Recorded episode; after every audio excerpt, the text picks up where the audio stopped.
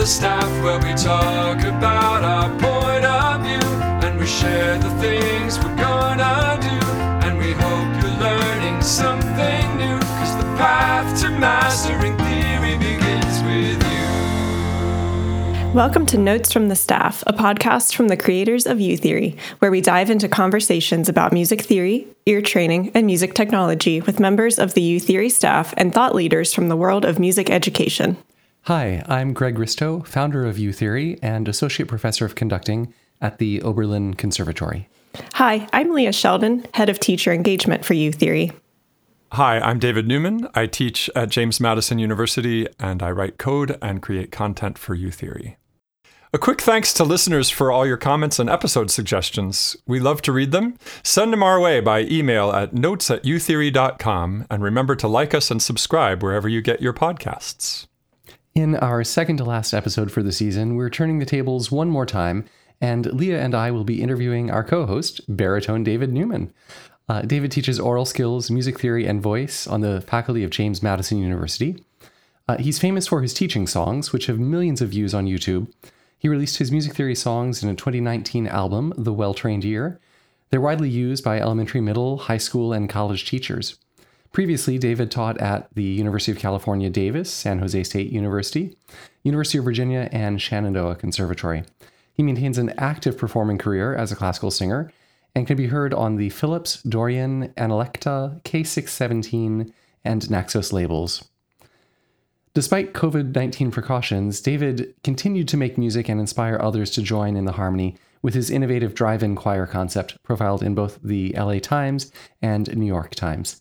Uh, David, thanks for joining us. I'm so glad to be here. So, we're, we're going to talk about your teaching songs, which are just utterly delightful. I think this is a lovely follow up to our episode a couple of weeks ago with Jed Derryberry about, about uh, the playful classroom. How did you get started writing teaching songs? Oh, wow. I mean, uh, I could go really far back and say that, uh, you know, I initially went to music school with the thought of that being a backup for my great career as a singer songwriter. But really, it started uh, when my daughter was in third grade and she uh, brought me a study packet for science and asked me if I would help her study for a test. And we looked at the I looked at the packet and it was a lot of stuff to memorize. And I said, you know, we could probably turn some of this into a song. And so I wrote a quick quick little ditty about soil and um, its components and uh, uh, recorded it. And I threw it out on YouTube uh, just to share it uh, that night. And uh, got such a positive response that I wrote another song the next day. And I, I wrote four songs in four days. And then I completely burnt out. but uh, but then I, I did it uh, again several times, and this was also in the first year that I was teaching aural skills. Uh, and so late later in that year, I just thought, if I can do this for my third grade daughter, why can't I do this for my aural skills students? And then I wrote a few songs for them, and it just kept going from there. What What's your most popular song? Is it one of your music theory songs, or is it one of your your songs for other? I get the advantage of having YouTube statistics, right? So, you know, I know, and it's. Uh, I don't know if I should be embarrassed about this or not, but my yeah, my most popular song is me rapping the periodic table of elements. I have over a million views on that song alone. Can we take a listen to that? Sure. And and there's of course I also wrote that in in one afternoon slash evening, um, and I was finally ready to record the female vocal parts uh, at midnight, which meant that I, I accosted my wife at midnight as she was wanting to go to sleep, and I said, "Please, I just need you to sing these few things." yeah, and then I I just think it's funny that my entire career uh, as I view it, has been as a classical singer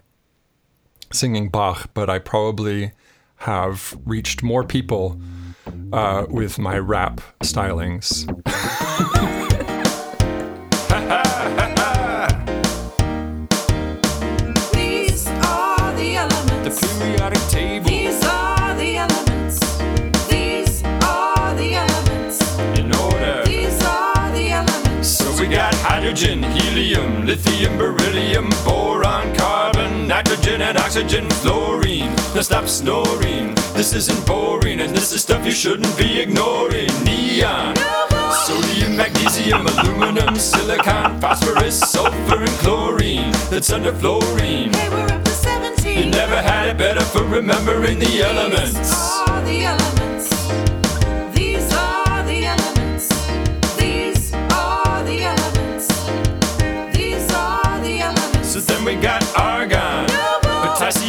potassium scandium, titanium, vanadium and chromium, manganese, iron, cobalt, nickel, copper, zinc, gallium, germanium, arsenic, selenium, and bromine. That's under chlorine and fluorine. Just keep storing the order for your motorboard. Krypton, rubidium and strontium, yttrium, zirconium, niobium, molybdenum, technetium. Radioactive. Whoa, ruthenium, rhodium, palladium, silver, cadmium and tin, antimony, tellurium and iodine. These are the elements. These are the I love watching your reactions. well, that was the yeah. I mean, I don't know. I the and I would feel totally guilty uh, writing a rap, uh, which is not my wheelhouse at all, except that there are, I know what I like about rap, and I, you know, I'm I'm frustrated by educational music that doesn't honor the musical side of things. Um, and so I did try to make it interesting, and I did try to do things like internal rhyme and and um, the kind of things that make rap enjoyable for me. So You know, and I, I I loved so much. Sorry, I loved so much watching uh, your reactions because I guess you hadn't seen that before.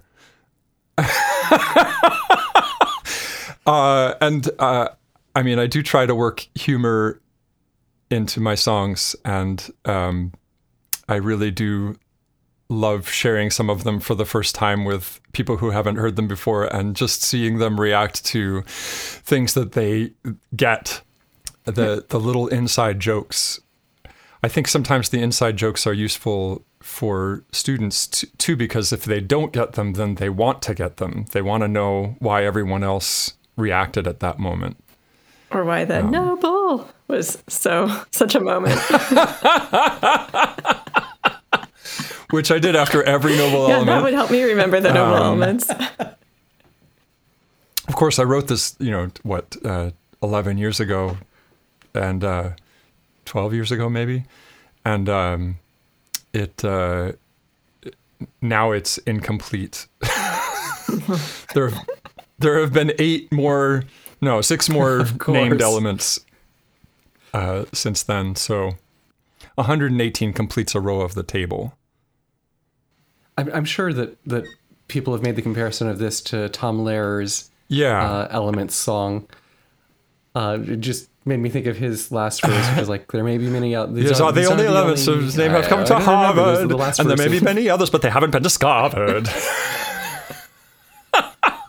yeah, that's right. Yeah. Which is, of course, a Gilbert and Sullivan tune. And uh, yeah, I was aware of that. Yeah. Um, yeah. And Tom A lot of Lehrer is, of course, one of my huge influences. Um, but uh, the frustrating thing about the Tom Lehrer version of that song is that it's not in order. It's it's not only very incomplete by today's standards, but it's also not in order. So it's more just a witty thing that you can do, naming a bunch of elements, um, and not particularly useful for learning anything.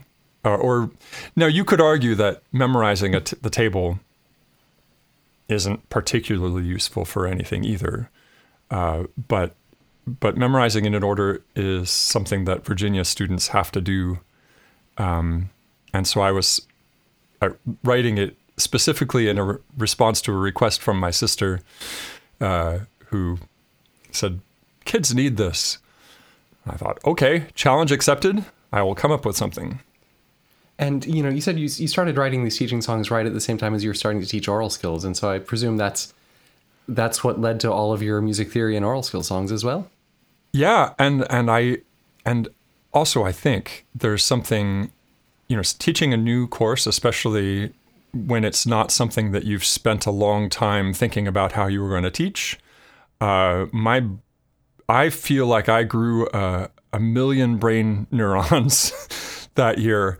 Uh, I, I think there's something about learning something new, digging deep into something new that just uh, fosters creativity and I that was an incredibly creative year for me. I know Leah and I have both listened to uh, probably all, if not most, I think so. of, uh, or probably most, if not all, of your your teaching songs. Uh, Leah, do you have do you have a favorite? Um, Well, I like a lot of them, but I I do think that um hmm, I'm gonna put Sophie up there. and and maybe the dominant seventh. Yeah, I was. Yeah, for me, the for me, I yeah, I love I love dominant seventh would be totally top of my list. Partly because it's just so darn useful. Like you just That- play this that's- once yes. as students are coming to the classroom, and they never forget what the notes are of that dominant seventh. Right. As long as you're using movable do. as long as you're using movable do. That's right. Yeah, yeah, yeah. Shall we listen to a bit? Sure. This is a one chord and a five in first inversion, then a six, a passing one, six, four, then four. But this song might get boring, and you'd probably start ignoring me if I tried naming every single chord. But there's one chord that's terrific, and its function is specific, and it hangs around in cadences for fun. With solfege, we can state it if we just arpeggiate it. Yes, sol ti re fa is a dominant seven, which brings us home to one. Of course, the four chord fa la do can be pleasant to the ear. Then there's five seven of five re fi la do. That's a chord we're gonna learn about more next year. We're back to one now, and there's that five in first inversion, just repeating what we'd played when we'd begun. And this path that we had charted's gonna finish what we started. Cause Sol ti re fa is a dominant seven, which brings us home to oh no, that cadence was deceptive. It went to minor six instead of one. That sort of trick can be effective at making things last longer when we thought that we were done. So here we are again and moving toward the finish. And I think this time. I love that deceptive cadence, David. I, I have to give credit uh, to Matt Grissett, uh, one of my students, for that. We, I was uh, I was still writing the song. I I don't know. It, it it was written over a period of time, and I shared my initial thoughts, maybe the first verse or two, with with my students uh, that year, and and uh, Matt uh, said you need to put a deceptive cadence in there, and challenge accepted. nice. but that was great and the the to it was so useful it is useful in the classroom if you're teaching in movable do to be able to say so ti re fa and just then people yeah it just gets stuck in their heads which is the thing that you want to have happen Totally, totally.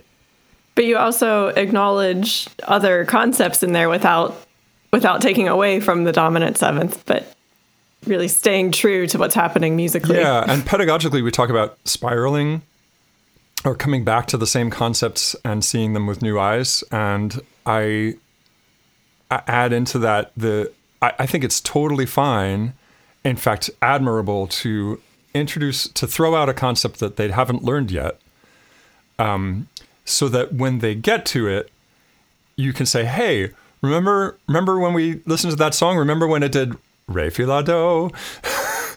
um, that that is now we're going to talk about what that is. That's secondary dominant, and we can. Um, it, it gives them a hook to go. Oh, I, there's this is a thing I already know, and I hope when we're teaching aural skills that a lot of it can be instead of here's a theory thing that you have to know. It's here's a thing that you know and love, and now I'm going to put a name to it. I'm going to give you a way to name it and understand that it's happening. You already love it. You already know what it sounds like. It's just uh, here's here's a context for it. When uh when we were talking with um, Megan Long a couple of uh, weeks ago about hexachordal solfege, and she started talking about uh, Inganni and, and and solfege puns from the Renaissance era. of course, you know that that brings to mind uh, Leah's favorite song, uh, "Sophie lay on my sofa," which is just. can you can you introduce that for us a little bit, David? Oh gosh. Well, I had already written one solfege pun song, eh, but that that was just a, a sort of attempt to do Sound of Music, do re mi, but you know, in a different way. Is that, Silly is that the silly solfege. solfege song? the silly solfege song. I love that song, too. which, um, which uh, is is fine. Although it it still bothers me that I had to use bad grammar in order to keep the solfege puns going. Um, I, I mean, it really really pains me. but um, the uh, in the I just I wanted to incorporate. I wanted to see if I could incorporate. Uh, a solfege pun song with with lots of chromatic solfege and um, get yeah more of those relationships in there and then that became a fun challenge just to see how to write the story in a way that it would make musical sense and also I really really wanted to get folly in there uh, which of course means that it the Lee has to be followed by a T so how can I make a story that has folly followed by the word T? and the version that I recorded and put on YouTube was just me and a guitar. Uh, but the version we recorded for the uh, album uh, was turned out to be kind of a really fun bluesy song. Nice. Well, let's have a listen.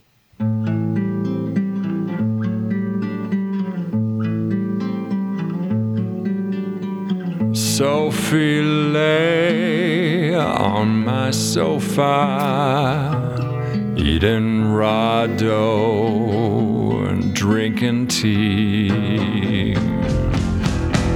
Sophie, don't lay on my sofa so.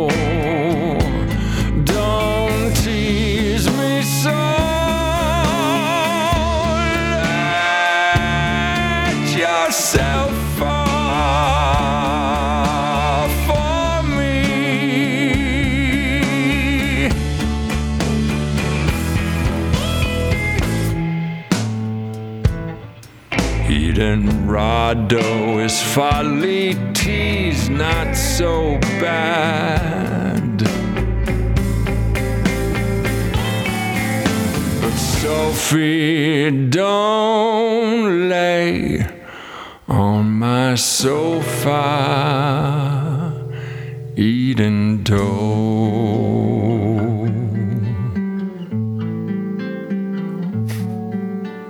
I love it. I love it. Uh, of course, if you're a la based minor person, that one is going to be very confusing. But uh, for, for us do based minor people, well, it also, I mean, I think it sort of modulates there in the middle, and I don't modulate the syllables at all, but whatever. yeah. I achieved my my pun goal, and that was the important thing. Right. So I don't know if that's one's pedagogically, uh, you know, super useful, but I mean, I think just the experience of, of, of listening and saying, oh my God, that is actually so. Oh, that's fee. Right. And yeah, is totally I- fun and valuable pedagogically. I also think this is a good place to give a shout out to Jacob Rosemeisel, who was one of my voice students at JMU, who came to me in the middle of his senior year and said, "Hey, I I I I re I arranged one of your songs, and I want I want you to see what you think of it." And it was it was the um, the uh, non-dominant seventh song, and he had created this elaborate progressive rock kind of um, uh, arrangement of it, and I was I just thought, wow, this is amazing. Can you do this with other things? And he ended up uh, producing and playing instruments and and uh, uh, he he was the driving force behind making this uh, album happen out of a bunch of YouTube videos that I, you know, mostly wrote and recorded in the same day. And you said your your uh, your backing vocals; those are your uh, wife and daughters. Is that right? Depending on the track, um, sometimes it's my wife and and daughters. Uh, there was one. There are there were a couple songs where I got. Uh, I just asked for student volunteers uh, and community, student and community volunteers. I think I just had a bunch of people. The for on the album, I got a bunch of people together and we just recorded all of the backing vocals together, including at the end of uh, at the end of the second inversions song, um, Manny Davis did this great, completely ad libbed riff uh, of Amen at the end of the second inversion song, and it's fantastic. It was. Um, I'm just so uh, so grateful for all those um, amazing people who sort of stepped in and, and helped. Oh my gosh! And sorry if I'm if I'm talking about amazing people who stepped in and helped. Um, my friend and colleague Sam Suggs came in and played bass on a bunch of tracks. Um, my friend and colleague Dave Pope came in and recorded a sax solo. He he came into the recording studio. He did one take. We listened to it, and he said, "Yep, that's good." and uh, uh, I'm sure I'm forgetting someone. Uh, who else came in? Oh, Casey Cangelosi, my um, uh, friend, colleague, and neighbor, um, came in. Uh, uh, he he wrote a whole sort of uh, aleatoric drum thing, percussion thing, for the first piece. Nice, nice. I was thinking, you know, uh, one of the ones that I love is it, it- sometimes when we're trying to convey an idea to students, uh, like for instance, if you're having trouble finding a note, don't just blindly leap for it, but use your uh, your reference pitches of, of one and five or do and so in the scale. you know, that's a that's a big concept to convey to them, and it's hard to make it fun. Uh, so. I was just thinking, I love your third away song for that idea because it does. It says so clearly and in such a fun way that any note you need is never more than a third away from one or five from do or so. And, you know, and it, it makes, yeah, it makes it joyous to, uh, to think about it that way. Shall we listen to a little? Sure.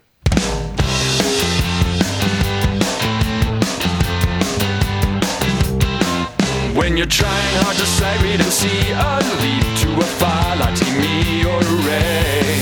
Well, as long as you can always find so and do, you're never more than a third away. You can try and sing big intervals that you see, and if you're good at it, well, that's okay. But as long as you can always find so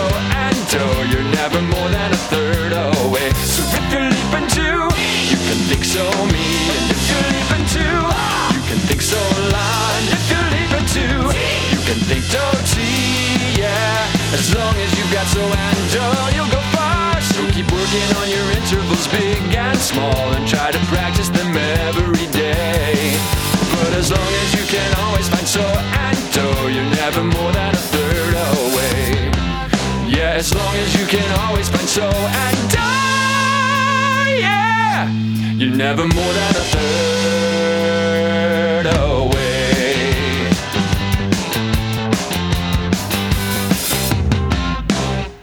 Get a sense of your vocal range through these songs, from the very low to the very high, David. I did I did sing that high C because just because I could. It's As you should. What's what's the low note like on on Sophie? Is that a was that a low F? What was that? Uh, I don't know. Uh, the the the dominant Or seven it- song has a low F. Um, I don't really think about it. You know, either I can sing it or I can't. I I uh, I mean, I can probably. Well, if I cheat, I can get close to four octaves now. Um, but that that means having to do, you know, uh,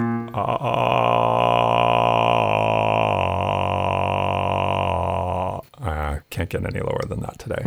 right. Um, but that's a trick. Yeah. And that's a whole nother episode. Right, right. Yeah, Yeah, yeah, yeah, exactly. yeah. No, but I, it is funny. I was afraid. Uh, the, the when I first started sharing these songs, uh, my biggest fear uh, and something that almost held me back from sharing them was, you know, I make my living singing Bach, and I thought, what if, what if someone hears these and thinks, oh, that's not the voice I want. Um, but I decided, and I hope I was right, that you know someone who hears that I have the flexibility to sing all these different styles will go, oh, and and he sings Bach well. Okay, Yeah, I, I- you know, I, I have to say, I, um, as as we've gotten to know each other, I just continue to be blown away by the variety of things that that you do and do well. It's I fear sometimes that I do too many things and don't do any of them well, but um, I guess that's the life of a musician is is is having to explore all opportunities. yeah. There's so much fun wordplay in your songs. Have have you always been one for puns and wordplay and that sort of thing? Boy, um, I haven't thought of that. I, I mean, I do enjoy it. Have I always enjoyed it? I think I've always enjoyed it, but I don't know that. I think it was especially writing educational songs that I felt both uh, the desire and the ability to, or uh, cultivated the ability to uh, engage in wordplay. But I thinking about the best educational songs that I knew and grew up with, the best ones were really compelling, both musically and lyrically, in in ways that made me want to hear them again, or that would make them stick in my head. And I think, especially the Tom Lehrer esque wordplay, for me was was something that just went hand in hand with good educational songs. Yeah. And that's so important that holding true to to the uh, musical side of things because there are a lot of creative lyrics out there that are not musical or are just spoken and auto-tuned and they are very hard on the ears even though the information in the lyrics is good. Yeah. yeah.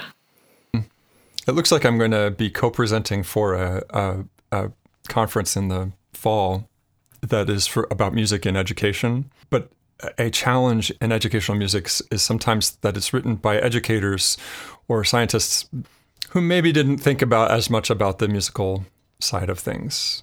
Um, and there is a there is even a sense in in some aspects of that community that that it doesn't matter that it's it's all about the content and not about the musical side of things and I think the musical side of things really does matter. And um, you can I just would hate to force my students to listen to music that wasn't very good uh, just to get a point across. Um, now, uh, that sounds like I have a highfalutin um opinion of my own music, and I, I don't love all my own songs, but um, but I do try really hard to make them good. One of the ones I find most musically impressive, frankly, is the uh, intervals and inversion song that you were able to make all of these inverted intervals work melodically, which can't have been an easy thing to do. You know, the irony is that one was that one wrote itself in about 15 minutes. It just You're kidding. it wasn't a puzzle to be solved. I was actually reading an old theory textbook from from like 1920 and looking at its, its explanations of of chords and inversions and I I just sort of like that that opening line I was just thinking ta ta ta ta da da da da. Oh, you know, and that that just makes such a natural thing, and the rest just flowed right out of it in fifteen minutes. we should listen. A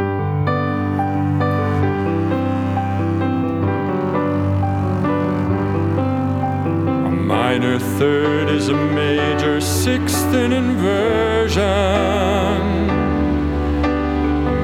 A third is a minor sixth in inversion. A perfect fourth is a perfect fifth in inversion. Oh, a minor second's a major seventh, a major second's a minor seventh, and oh, a perfect unison's an octave in this game.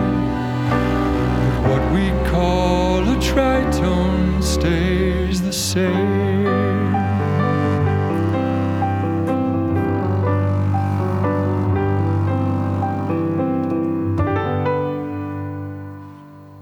I think one of the things I love about that is that totally takes me back to like 90s uh cheesy pop right there's something there's something about that, that that just speaks to the music i loved in my childhood the the music theater of that time period and yeah I um I I was listening to that and, and just remembering, oh yeah, the like the introduction is all uh, showing different inversions uh, in both hands, and um,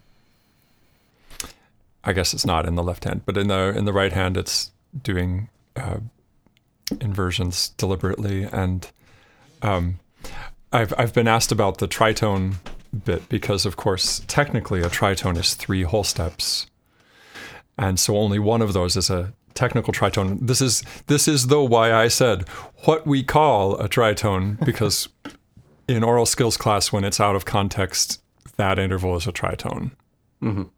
Uh, at least in my class. Yeah, I understand how someone could quibble with that, but I deliberately called it said what we call a tritone for a reason. yeah if you want to listen to if uh, you may not have heard my science song erosion but you'll you'll like that one too. It's got the same same era vibe. Nice. I have to say the acoustic bass on that i love. When that just comes in it's so thank good. you sam. Oh my gosh. Yeah. Yeah. He's amazing. David what's your favorite song? Oh wow. What is my favorite song? I you know i've been asked this and i and i but i i, I like second inversions uh, a lot I like it because it's got a great groove. Um, I feel like it's extremely pedagogically useful, even though some people disagree with me. um, and uh, I feel like it just works.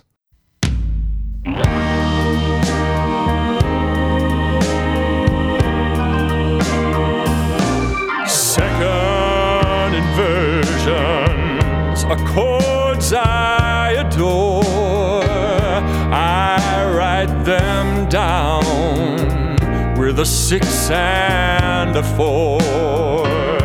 These chords we encounter in four different ways. You can tell from the context you hear, the chords that are near, and the movement you hear in the bass. The first we'll carp pedal.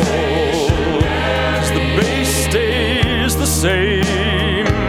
But when bass notes move stepwise, often passing's the name.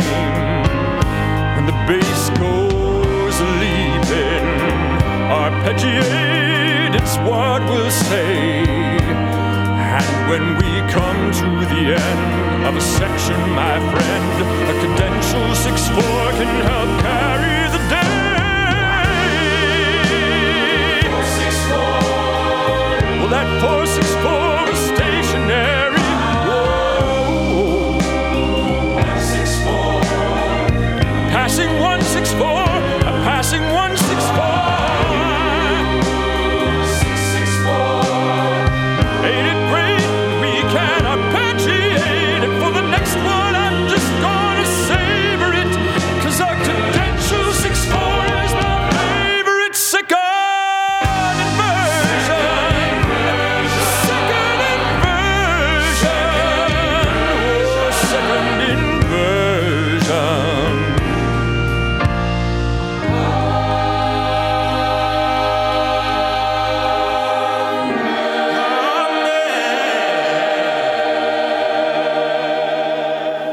And that was the famous amen you were talking about earlier. Yeah, Yeah.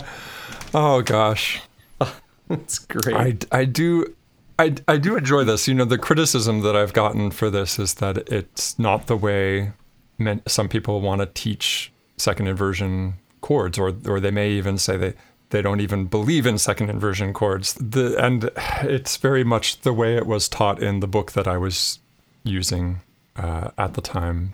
And of course, people have different names for these things. Uh, I've even learned new terminology that I didn't know before through responses to some of these songs. Um, in the Dominant Seven song, wi- the Deceptive Cadence, um, uh, I got a note from someone in England saying, Is that what we call an interrupted cadence? Thought, oh, Is that apparently it is. Do, Oh, see, and now this is going to take me right back to my Schenkerian because an interrupted cadence is um, a, a- an interruption in Schenkerian terminology is effectively a half cadence, right? It's Ah. because the phrase is interrupted before it's able to to complete its its normative motion of of three two one or five four three two one. and and I, you know, some people will uh, insist on calling it deceptive motion. Mhm. or deceptive resolution. Yep. hmm Right. The funny thing is, as I when I'm teaching, at least I, I just sort of say there's there's lots of names for things, and there are many lenses to view it through, um, and and not one of them is correct. And I think probably at the heart of it, it matters less what we call it, and more that we know what it is as a thing. Right, right. Or that you recognize, yeah, yeah. Ideally, we would recognize these things happening musically and just sort of know why they work, and not in a limited fashion, but in a in a hol- holistic fashion. To go, oh, this this has a lot of aspects to it. Mm-hmm. So the other one that I find just delightful is the chord spelling song, because like, and can, I mean, can you tell us about that? Because this one is so clearly to me like this is a pedagogical song. This is a song that I would totally like just pull out and use within my classroom. In fact, I'm thinking about just transcribing it so that I can do this in singing with with my students. It has been transcribed. Uh, Mark Boyle has transcribed it, and um, you know, I will talk to him, but I think maybe we can put up a transcription so that people can use it. He uses it as a warm up with his choirs. Yeah, can you can you tell us a bit about the song? Yeah, uh, I was. Uh, I think it was my second year of teaching aural skills, and I was heading into school. At that point, I had an hour commute, um, and uh, I was heading into school, and the topic of the day was going to be spelling all the different chords. And as I was driving into school, I thought, I cannot stand the thought of standing in front of a blackboard and spelling out one chord after another, uh, each diatonic chord, and singing them.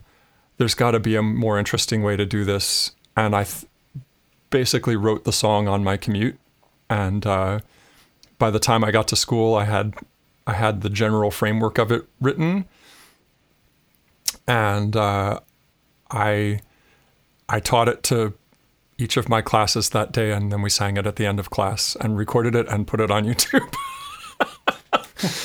so Nice. that was uh, yeah, that was composed and recorded within a couple hours. And when we when we hear that on on the uh, um, well trained ear album, are, are those your students we're hearing singing? Those are my students, although that and uh, I- honestly, I think that the record the recording on YouTube that was recorded within a few hours is probably better than the one on the album.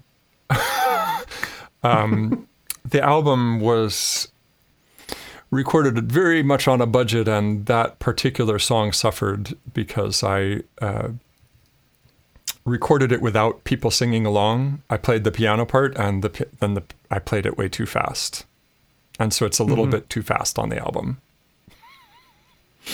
for my taste. Well, shall we listen? Sure. Shall we listen to the YouTube version? Yeah, then? let's listen to the YouTube version.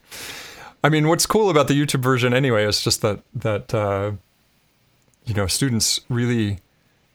I I taught it to them. That was the end of class.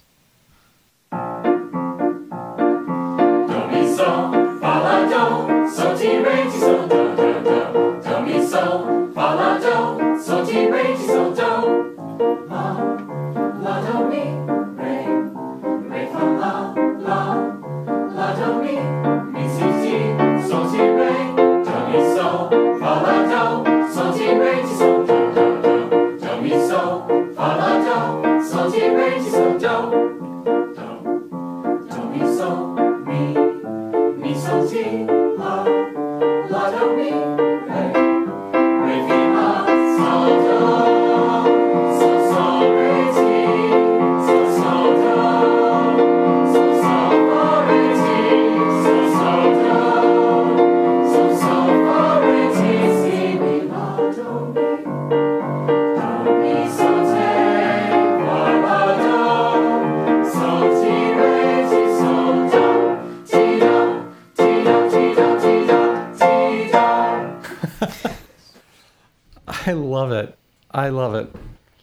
has more of that um, that has more of that uh, cycling uh, uh, spiraling uh, idea of but uh, introducing concepts ahead of time.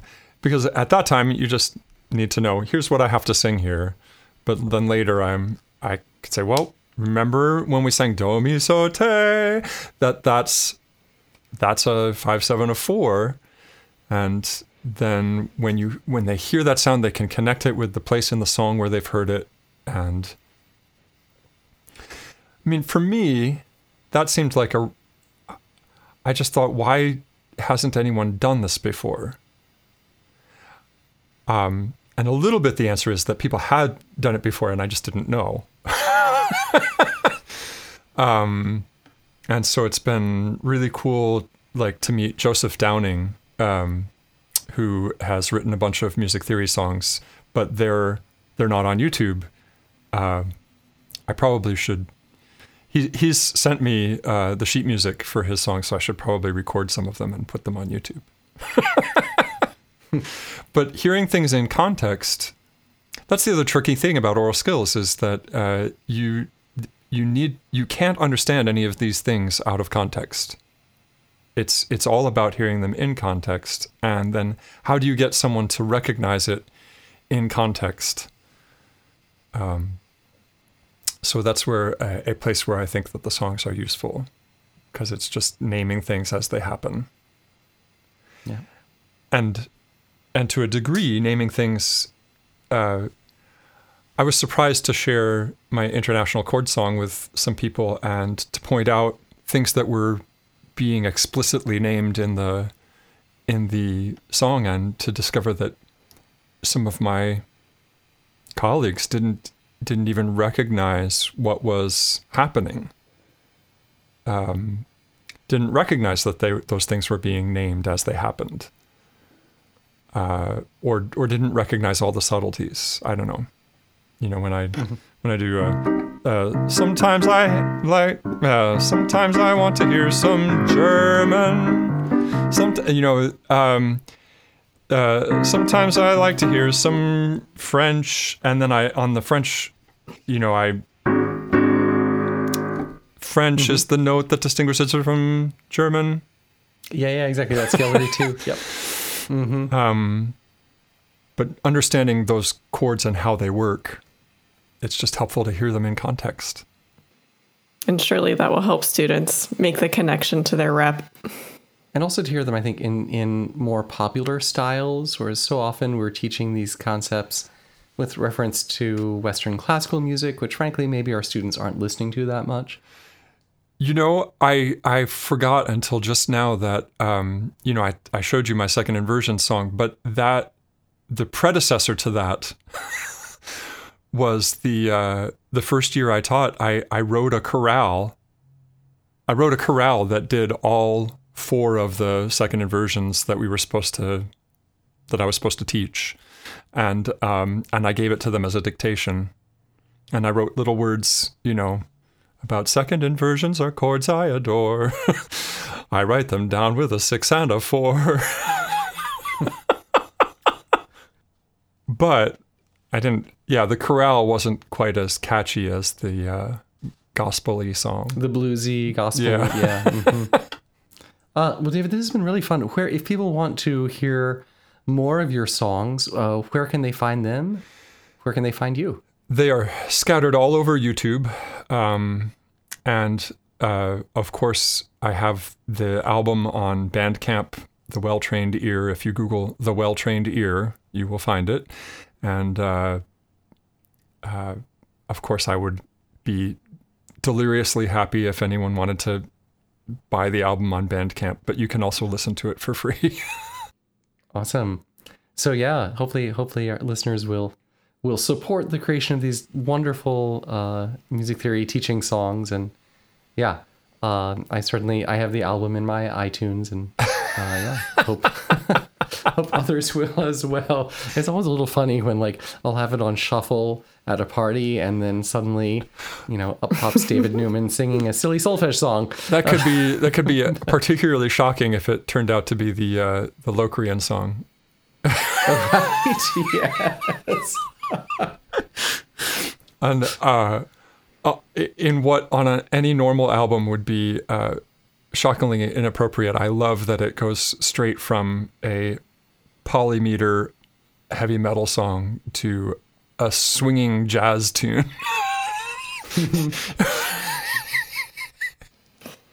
And let's not forget about TikTok. Um, one of my favorite little things is David Newman singing his office number for his students to remember. Now, now I have it memorized as well. ah, that's fantastic. Yeah, no, it's great, and and uh, you know, I did say I did I did write it for my students, although actually I wrote it for me because I I got moved into a new office, and then we and then COVID hit, and then I wasn't in that office, and I knew where to find it, but I I couldn't remember my own office number, so I thought I need to share this, and then of course when I realized I was in office 213, Ray Me, and then I. So that is not on the album. I guess I could add, add it to the album. The. Um, uh, but I. I yeah I put it on TikTok. I have a couple I have a couple things on TikTok that are not on the album. So yeah, follow me on TikTok. And if if if people start following me on TikTok, maybe I'll start making more content for it. Well, I wonder, should we close out by hearing the Locrian tune? What an unsettling way to. Uh, I'm not sure. I'm, that might be something people have to seek out for themselves. I, that's fair. That's fair. but um, Uh, and you know, our listeners may not know or may not realize that, of course, uh, you you wrote the theme song for notes uh, notes from the staff. So that's you know, I wanted to David's talk about that that. Do I, do we have time to talk about that as we sure. close up?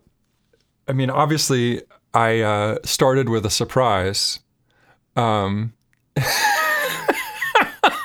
Yep, in the in the in the form of the surprise symphony. and and I figured that everyone, upon hearing, you know, dun dun dun dun dun dun dun, is they know what to expect.